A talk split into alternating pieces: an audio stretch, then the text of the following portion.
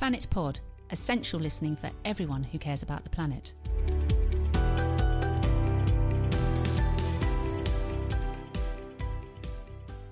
Hello and welcome to Planet Pod with me, Amanda Carpenter. Today we are continuing a series of programmes made in partnership with the Grantham Institute for Climate Change and the Environment at Imperial College, in which we look at the path to achieving net zero and some of the significant paradigm shifts we all need to make in our understanding of and our relationship to the natural world and its resources.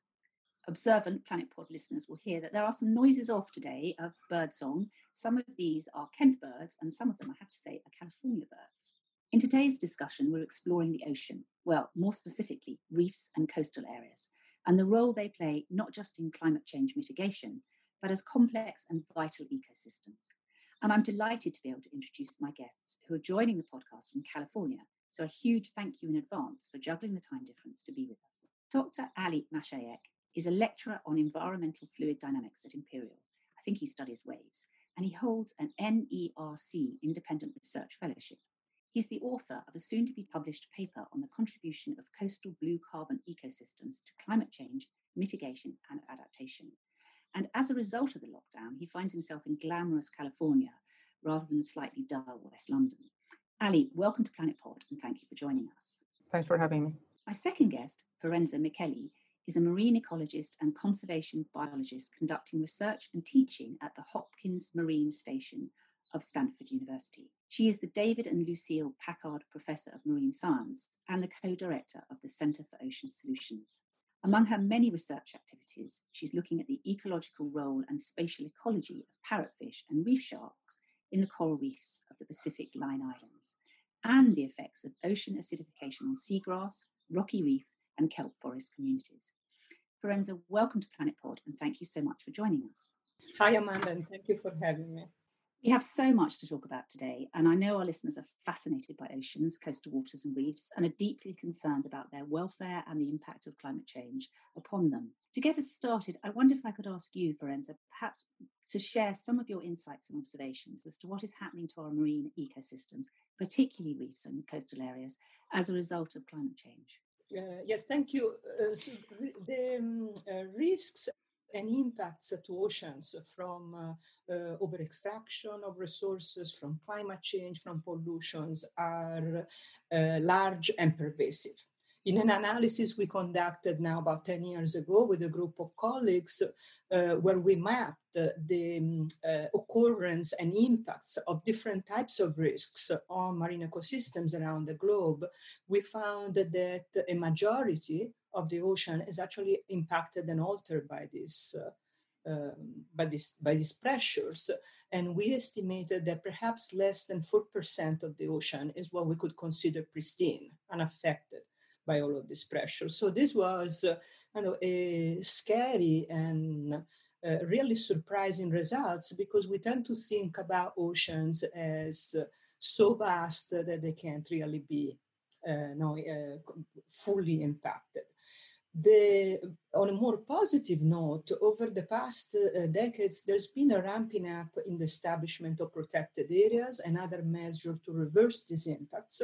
And through studies associated with this conservation measure, we have also been able to document uh, um, large resilience of marine ecosystems. If protected, many come back, many species and ecosystems come back. So while the challenges are tremendous and the rate at which we're impacting and altering oceans has been very high, there is also hope uh, that we actually have the tools to reverse these impacts. So some of those impacts are to do with climate change, aren't they, and the general heating of the planet. But others are to do with with the way that we treat the oceans as well, aren't they, in terms of fishing or overfishing or lack of uh, understanding of the complexity and interrelationship of, of, of species within the oceans themselves. Yes, climate change is by far the most insidious and pervasive impact right now, especially on reefs. You know, we're mentioning coral reefs. Uh, coral reefs are the ecosystem that perhaps is facing the greatest risks from warming and heat waves and ocean acidification.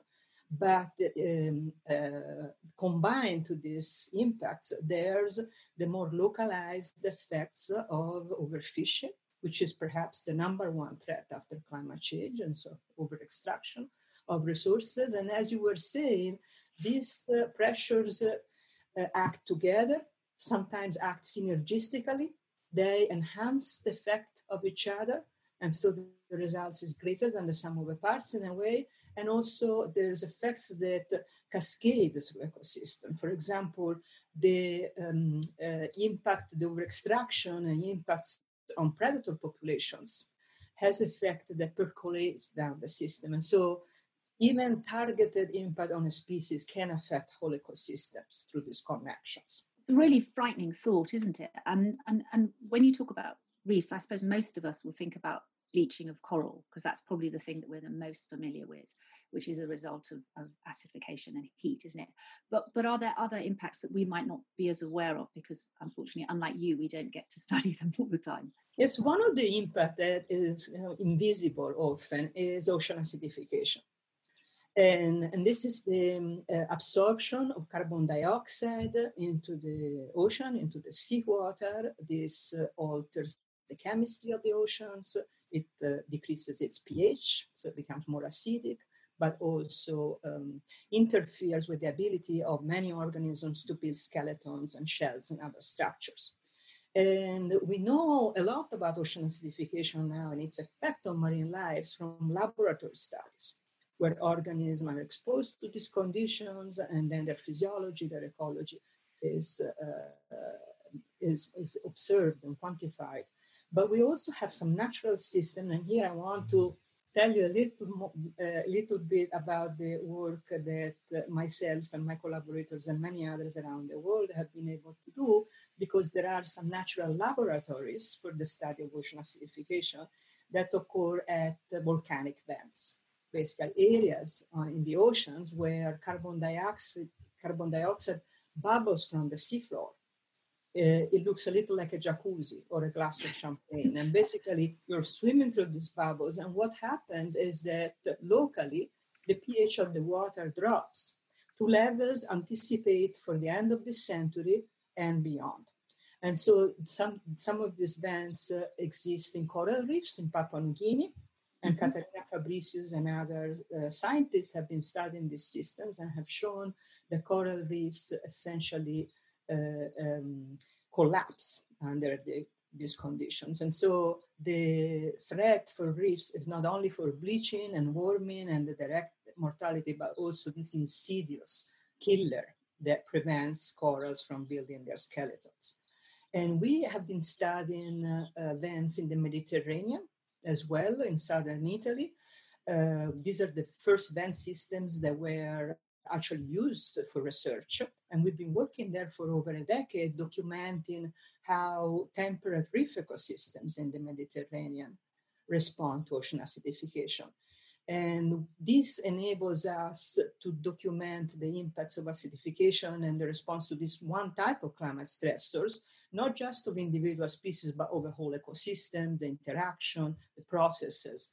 And so we've seen that overall, the, while there are some winners, we talk about winners and losers because there are some species that indeed are able to adapt and thrive, even under the most extreme level of acidification uh, go into the great resilience, now back to this idea of, of resilience. So there are some organisms that can withstand pretty extreme conditions, but overall, the diversity, the productivity, the resilience of the system, which is its ability to come back after a heat wave, for example, are impacted and many of these important functions are lost.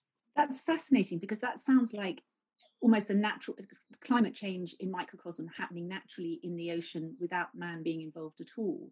And so I guess one would expect if that had been happening over hundreds of thousands of years, then then systems would have adapted a little bit. But to give you a real live laboratory that you can explore, I mean, the, the data and the information coming out of that must be hugely useful to the research that you've been doing and your colleagues have been doing. It is very exciting because you know, right now in real time we have this window to the future You know, wherein we can actually see what happens. And uh, one way, in addition to the science, in which uh, we have uh, tried to take advantage of this opportunity from having this you know, actual laboratory in the ocean that we can study right now is a collaboration with colleagues here at Stanford in communication, with whom we have uh, built virtual reality experiences that basically take people through this journey into the future and the future effect of climate change using this vent system as models for kind of picturing and bringing to life what climate change might mean for oceans if we don't uh, very aggressively address these threats. That's absolutely vital, isn't it, to take people on that journey? Because for some people, they have trouble imagining what the impacts are like. And it isn't until we've seen it right up close in front of us or, or very vividly depicted on our television screens, which is what happened with things like Blue Planet, that people become motivated to change. And a lot of the work that you've been doing, Ali, at the Grantham Institute and your colleagues and others, is about trying to, to inform us as the general public about some of those issues that seem very complex scientifically and are, but making them accessible and making them, um, you know, for, for us as the sort of you know lay person making them understandable. And that your work has sort of dovetailed a little bit with the work that Fiorenza does because because you've been looking at at blue carbon and the impact of acidification and the possible role of blue carbon as a mitigation factor particularly with things like you know kelp sea kelp and seagrasses and things can you explain to me what what is blue carbon what do we mean when we talk about blue carbon uh, sure. Blue carbon is a term that is about a decade old and it refers to coastal ecosystems. And primarily, uh, includes uh, seagrass meadows, salt marshes, and mangrove forests. And, uh, you know, sometimes we include uh, reefs, sometimes we don't. Sometimes we include uh, microalgae like seaweeds and kelp forests, and sometimes we don't.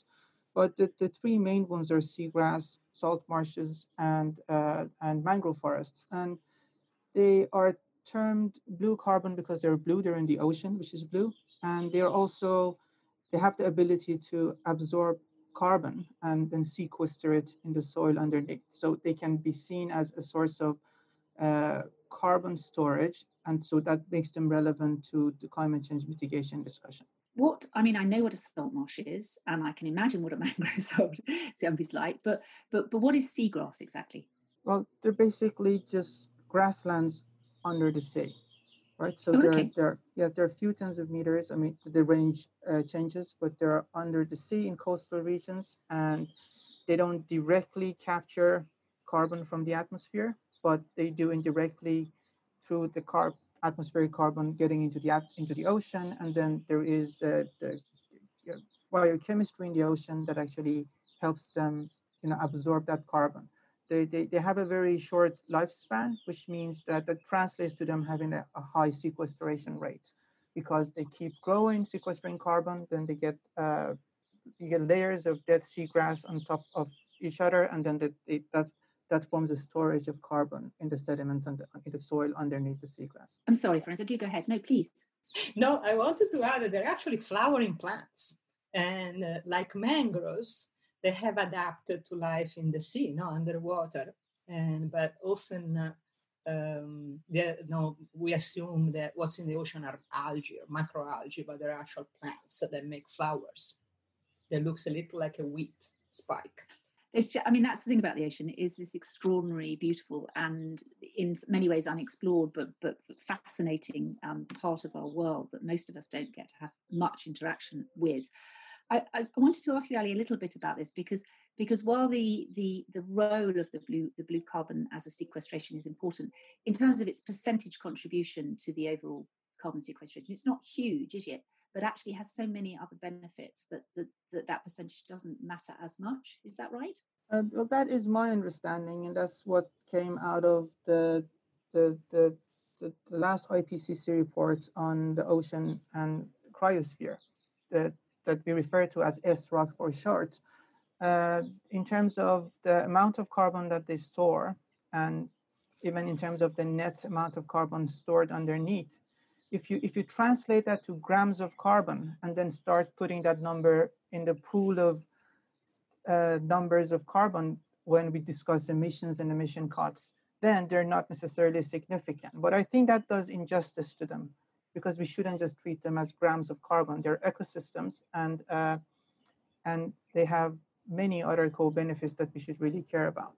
But the answer to your question is that my my understanding is that they're not necessarily a significant source of sink of carbon in the sense that it would make them a primary method for climate change mitigation. But they are part of that bigger picture. But what are some of those co-benefits that they bring then?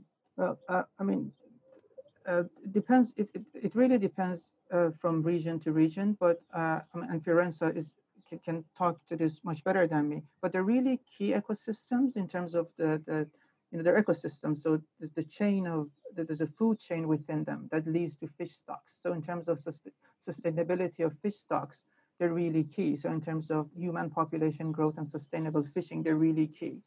They are structures, they have very complex geometries from uh, corals to mangroves to seagrass, and usually you have a combination of these. So they're really significantly, potentially significantly important in terms of coastal protection against sea level rise. So those are the two main that come to my mind. And there is a coincidence of regions in the world that are highly populated, have very large population growth, are subject to really significant sea level rise, and host these ecosystems. And those also happen to be regions that we have really a significant percentage of loss of these ecosystems.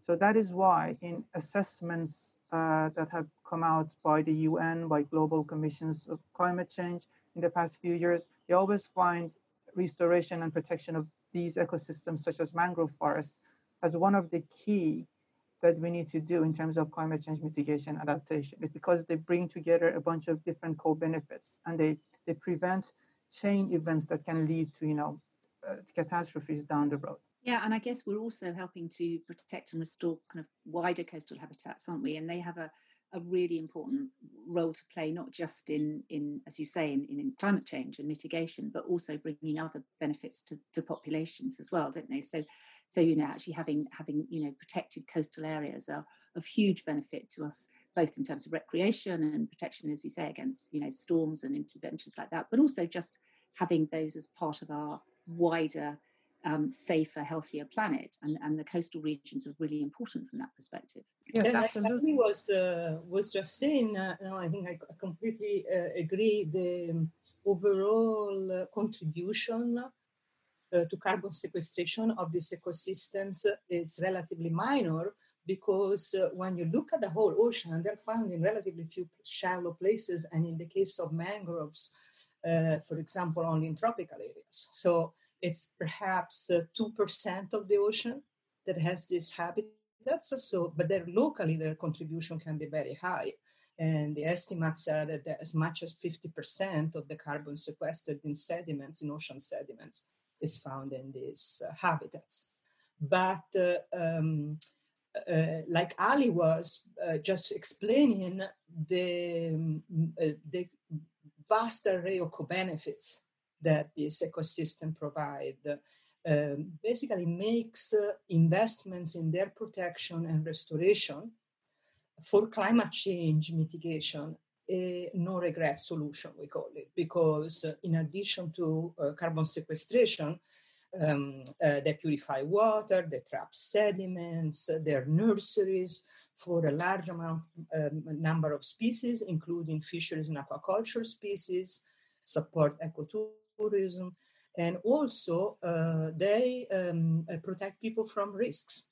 For example, um, uh, mangroves in particular and coral reefs are these very effective barriers against sea level rise, but also storms and typhoon and extreme events and mitigate the impacts. And for example, in a study that we conducted on the function the coral reefs plays play in uh, um, protecting people from, from storm and, uh, and uh, hurricanes.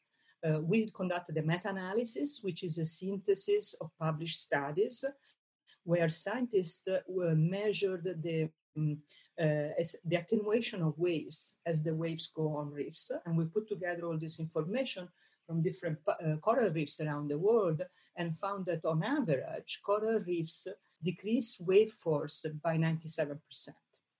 And so we then estimated, based on these results, that as many as 200 million people would be at much greater direct risk if coral reefs were lost. And so it's a huge set of functions and role that these ecosystems play. And uh, so I think that it's very important to keep in mind the co-benefits you know, that we were discussing and uh, the what is lost with these habitats in addition to the carbon sequestration function. if you put it in those terms, friends, if you talk about the you know numbers of millions of people who will be affected, it isn't just because we have a duty to to look after the, the the, the unique and special places on our planet. I mean, this is actually directly in our own interest. And as a large part of the world's population live on on on on, on the coast and live in cities uh, on in coastal regions, it's it's vital that that we protect these. Is there? Yeah. I mean, is there much hope for the coral reefs? Because we hear about them dying. I mean, can you bring them back to life? Is there things you can do, or once they have reached that point of degradation, there's there's no return? Um, there is hope for sure. Uh, protection of reefs uh, uh, shows that uh, um, some of the coral reefs, if direct impacts on them from overfishing and pollution and sediment lo- loading are removed uh, can persist.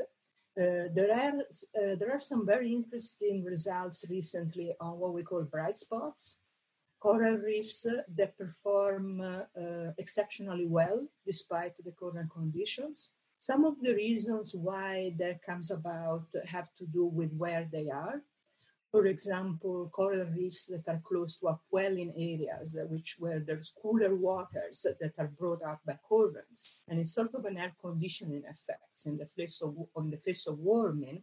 They're cooled down locally, and so they uh, do well. In other cases, coral reefs that are impacted by extreme events like heat waves and that undergo mass mortality of corals have, show, have been shown to come back uh, very quickly because there's retention of larvae and uh, no local sources that replenish them very quickly. So these bright spots that have to do with the natural setting, but also on how they're used and managed and how people uh, have organized to protect them, for example. Uh, uh, give us hope that some coral reefs can remain and act as refuge for replenishment of others. Then there's also uh, effort that is going to restoration and that goes from the restoration of the physical habitat to um, assisted evolution, for example, the uh, outplants of uh, uh, uh, heat tolerant corals that do especially well under these uh, new conditions as um, basically um, uh, super performers that can repopulate these areas. And so all these uh, uh, measures are still in an exploratory phase. It's still more about research than about actual solutions, but at least they, they give some promise that uh, through technologies, through science, by mobilizing a larger community that tries to address this problem and solve these problems, that we can do something to reverse this decline. Yeah, and that's really course, yeah. Emissions. I mean, reducing emission is by far that, of course. But there are also you know, a lot of things that can be done to buy time, to support the natural potential and resilience of some corals and some coral reefs, uh, and you know, a lot that can be done, I think, in different ways. Yeah, and that's why the research is so important, isn't it? The research that you do, the research that, that Ali is doing at Imperial and and his colleagues are doing to, to actually give us the the evidence and, and the understanding of what we can do and, and if there's any form of man-made uh, intervention that can can protect the to protect the reefs and to protect the coastal areas ali could, could i just ask you have you i mean have you and your colleagues observed any beneficial effects in in terms of oceans and and some of these ecosystems as a result of of the pandemic and the slowing down and the reduction of emissions or is it much too soon to be able to tell in, in ocean environments? Because it is the thing that everybody talks about the, the, the, immediate benefit is we can see more now. The air is clearer and the air pollution is a very obvious one. Can the same be said for for oceans and and and, and mass areas of water or not? I, I i don't i don't know. I'm not aware of it. My my guess is that it's too soon to, to draw any conclusion like that. I mean obviously i can imagine that uh, that coastal regions that are uh, hot to, hotspots of tourism would have taken a breath from uh, from lower activities. But I don't, I really don't know anything about that. So I, I, again, I think Fiorenza will be able to probably answer that better. No, like I say, it is uh, uh, too early to tell. you know, in a few months what the impacts are. Um, there, there are some data that are starting to come out that show that, for example, fishing effort is greatly decreased. And there was a study that this organization called Global Fishing Watch just uh, put out last week where they uh, used vessel tracking data. Know, the trackers that are on, uh, on large vessels, uh, fishing vessels as well, uh, that, that allow us to quantify fishing effort and fishing activity from space, not in real time. So using this data before and after the uh, COVID-19 pandemic, they saw that globally there was a decrease of about 6% of fishing effort, which doesn't seem like much, but then when you zoom into certain regions, that actually goes down to 40 or 50% reduction. Now there's this maps of the that show basically Mediterranean all lit up by fishing boats and then going dark, and the same you now in the of China and other areas. So there is this uh, immediate short-term decrease in many users, now tourism and fishing.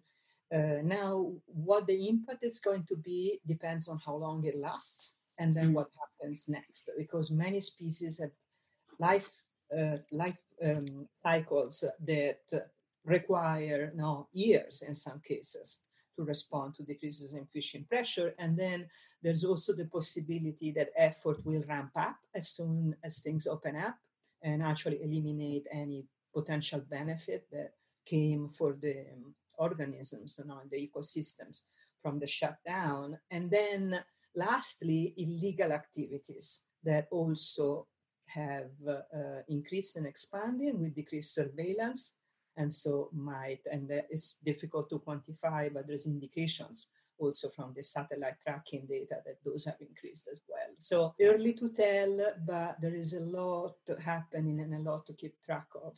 Mm. it's certainly something we've talked about on on, on the mm-hmm podcast recently because we, we were talking to our colleagues at Blue Marine Foundation, who are a marine conservation organisation, and they've been observing the reduction in fishing, particularly here in Europe and, and locally around the UK, um, and how boats are just not going out. And that has had a, a, really beneficial effect on, on fish stocks. And recently on Planet Pod, we were discussing the level of fish stocks with Rainer Froese, who invented the FishBase, which is a form of counting fish stocks and he'd observed a reduction in fishing in and around the UK waters and in Europe. Um, and if we can keep that and not just ramp up the permissions to fish so so dramatically post lockdown, we might actually give give the ocean a chance to recover.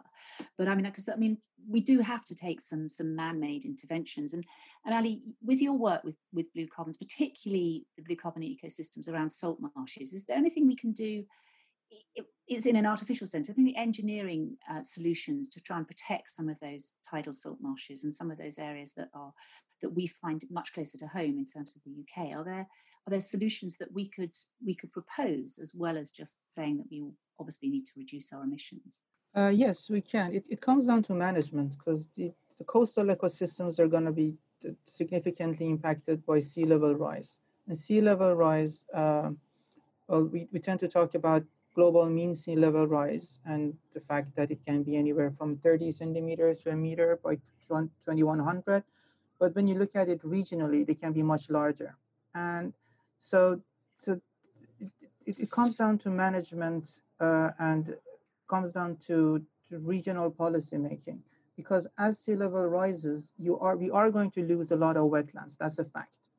But we also have to we, we also going to deal with mass migration and then we're going to have uh, newly generated wetlands. So it comes down to management of that land in terms of how we basically allocate space and how we how much of these ecosystem we accommodate and how much of the newly available areas of wetlands we're going to allocate to you know aquaculture agriculture or just you know development of residential and industrial uh, uh, units and it also, and in that calculation, we also uh, comes the, the, the ecosystem of adaptation itself, right? The, the, resilience of different ecosystems is different and, and, and act on different time scales. So we tend to talk about blue carbons a lot of times in a very, I think, anthropocenic way, right? We tend to, to talk about them as ecosystems that help with mitigation and adaptation. But, but in reality, there's no reason to believe that they are going to adapt in the way that we want them to adapt. So they have to deal with our overpopulation and, and the, you know, the, the many adverse ways in which we affect them. They have to deal with the climate change. And now they have to deal with, they have to adapt to our adaptation to climate change.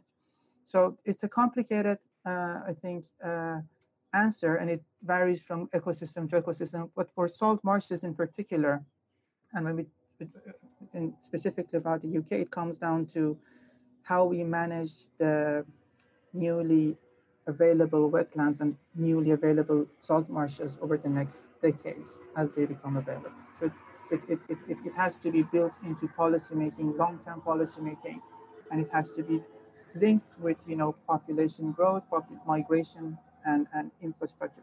Basically, development of sustainable, resilient infrastructure in coastal regions. Yeah, and that's something that we have to do as connected communities. We can't just do it in an isolated way, can we? I mean, what we need is a global solution, and and the fact that you know we have we have research teams and centres like yours working together on a global solution is absolutely vital and we need that global policy commitment as well don't we which needs to you know continually reinforce those messages from the ipcc and and if we ever get to have cop26 again to have this as part of that conversation because it is really really important um, thank you both. It's been absolutely fascinating having that kind of glimpse into the ocean. I, I can't let you go, friends, without asking you uh, can you just explain to us a little bit about what spatial ecology is, is and why it's so important that you've been working with parrotfish and reef sharks?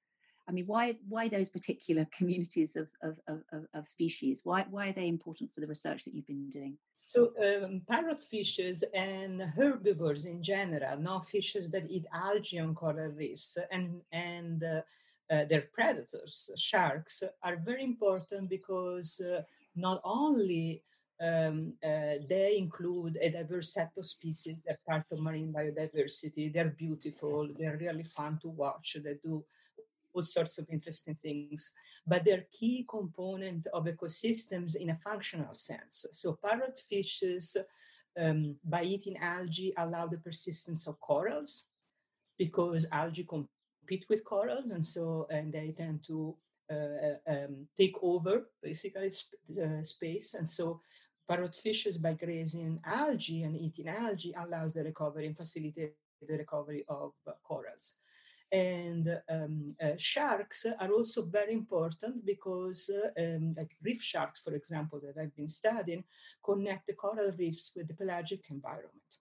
They're seen on reefs, but they roam around and go in the pelagic environment, sometimes thousands of kilometers away from the reefs, feed on pelagic species that are found offshore, and basically, their footprint is really large. And by feeding on these very large ecosystems, their abundances can be very high because they draw energy on a much larger system than the reef. And this abundance of predators essentially sets a, a, sets off a cascade of interactions that enables the parrotfishes to persist and to graze on the reef. So it's a connected system that starts from the sharks and then through fishes goes all the way down to corals. And sometimes we don't appreciate uh, the connections that uh, um, allow these ecosystems to persist and to function. And so that's uh, where space comes into place because these species uh, are mobile and they use the marine environment in very interesting ways. We tend to think about marine ecosystems as open and homogeneous, but there's a lot of structure that is partly driven by what animals do, and then also because they uh, connect to these processes of recovery and persistence of the corals that are so important now in the face of uh, climate change and climate impacts on reefs. Absolutely That's fascinating. And that interrelationship is so fascinating. And how, when we look at one thing, it, it leads to something else and something else and that just reminds us that we live in a very very connected world and we're much much closer to to our planet than, than we perhaps always are aware of. And we need to take great about these connections in the ocean but and also the to realize that this connection include us. Mm. you know that we're part of these ecosystems and that we interact with everything in also very interesting and complex ways and we now talk about social ecological systems, often not just ecological systems, to highlight uh, the connections to us and from us with my natural ecosystems as well. Absolutely. And with that thought in mind, perhaps this is just to bring us to a close. What what would you say the, is the one thing that we could do, um, you know, uh, that Listeners to Planet Pod could do to to take some action to protect those ecosystems? I mean, a lot of us are not close to the oceans. We can't do things directly. What are some of the actions that we can take that that would help protect the, the, those vital systems? I would say that the awareness, the realization that uh, oceans are vital to our health, to our safety, to our well being, that they hold the, the, potential for solutions to all of the problems that we are facing. Now they cover two thirds of the planet, over 90% of the habitable uh, space in our planet. We have explored maybe 5% of them. There's a lot out there that holds promise for providing solution. And so uh, supporting actions to protect oceans, um, uh, participating uh, from what can be done locally all the way to global initiative in supporting oceans. I think that being advocates for oceans uh, is perhaps the most important thing that we can do. Absolutely. And Ali, from your perspective, you know, in your research institute and the work that you do, what would be your kind of call for how people could behave differently to to protect protect oceans and, and, and these very important parts of the planet? Uh, I mean, I, I basically agree with what Fiorenza said. And I think just raising public awareness is key. And also raising public awareness in how different aspects of this problem connect. Like the connection between the science and, you know, the, the environmental aspects and the policy making is is is complicated and it's not even clear to to you know to me i've been wrapping my head around it for the past few years so just basically discussing those connections will give people a chance of knowing how they can impact people in their communities that can then propagate information and decision making down the road so that's that's what i would i mean that's what we're trying to actually achieve by, by writing this briefing paper through the grantham institute and I also think like, I mean, I am in an environmental engineering department and uh, it's, it's interesting because it's the crossroad of environmental science and engineering and engineers can be very pragmatic. So from my perspective, one thing that I would like to see more happening is to have a more blunt conversation on the science and engineering side, mostly at an intellectual level, on geoengineering, because that's a word that we usually uh, stay away from. But if the pace of climate change is so fast that we don't have enough time to naturally deal with it, we will have to resort to extreme uh, actions. And I think it's much better to have a blunt conversation about, you know, negative consequences of those actions way ahead of the time. But having that conversation while preventing it from quickly turning into solutions that are premature and can damage the environment is is is is, is the key and that's why we're holding up on holding on doing that. So that's again one of the other things that that, that i'm trying to to basically find a way into the conversation of. But again that's something that Fiorenza has, has thought about they've written about so that's a really good point to close on. I mean, this is what it's about, isn't it? Having these conversations. And I'm enormously grateful to you both for, for making the time to join us on Planet Pod because this is the more we can do to share those conversations with the wider public, um, the more um, passion and support and energy we'll have into finding, helping you find some of those solutions. So, on our behalf, we're very grateful to you that you get to swim around in beautiful coral reefs, Fiorenza, um, and, and Ali, that you do your wave research because it's really important. Uh, Fiorenza and Ali, thank you both so much for joining Planet Pod and for making the time to be with us. Thank you so much for having us. the same here. Thank you. That's a, a great pleasure. Um, and um, my sincere thanks to my guests, my uh, obviously thanks to to Jim, my producer, who's doing a stalwart job as always in his cupboard, denied his beautiful studio. Um, a huge thank you to everyone who's working so hard and continues to work so hard during the pandemic to keep our countries and our basic services running.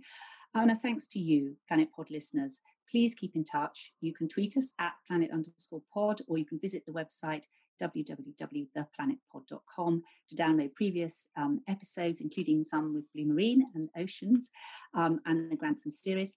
And if you listen on a podcast app, could you please take a moment to rate and review us because that really helps. Thank you all. Goodbye. Take care. Stay safe and stay well. Planet Pod is brought to you by Achill Management. My thanks to our producer, Jim Hayward, and our researcher, Beth Palmer. And to you, our listeners. Without you, we'd be very lonely. You can follow us on Twitter and Instagram at planet underscore pod or visit our website. Please get in touch. We'd love to hear from you with ideas for future programmes. Thanks for listening.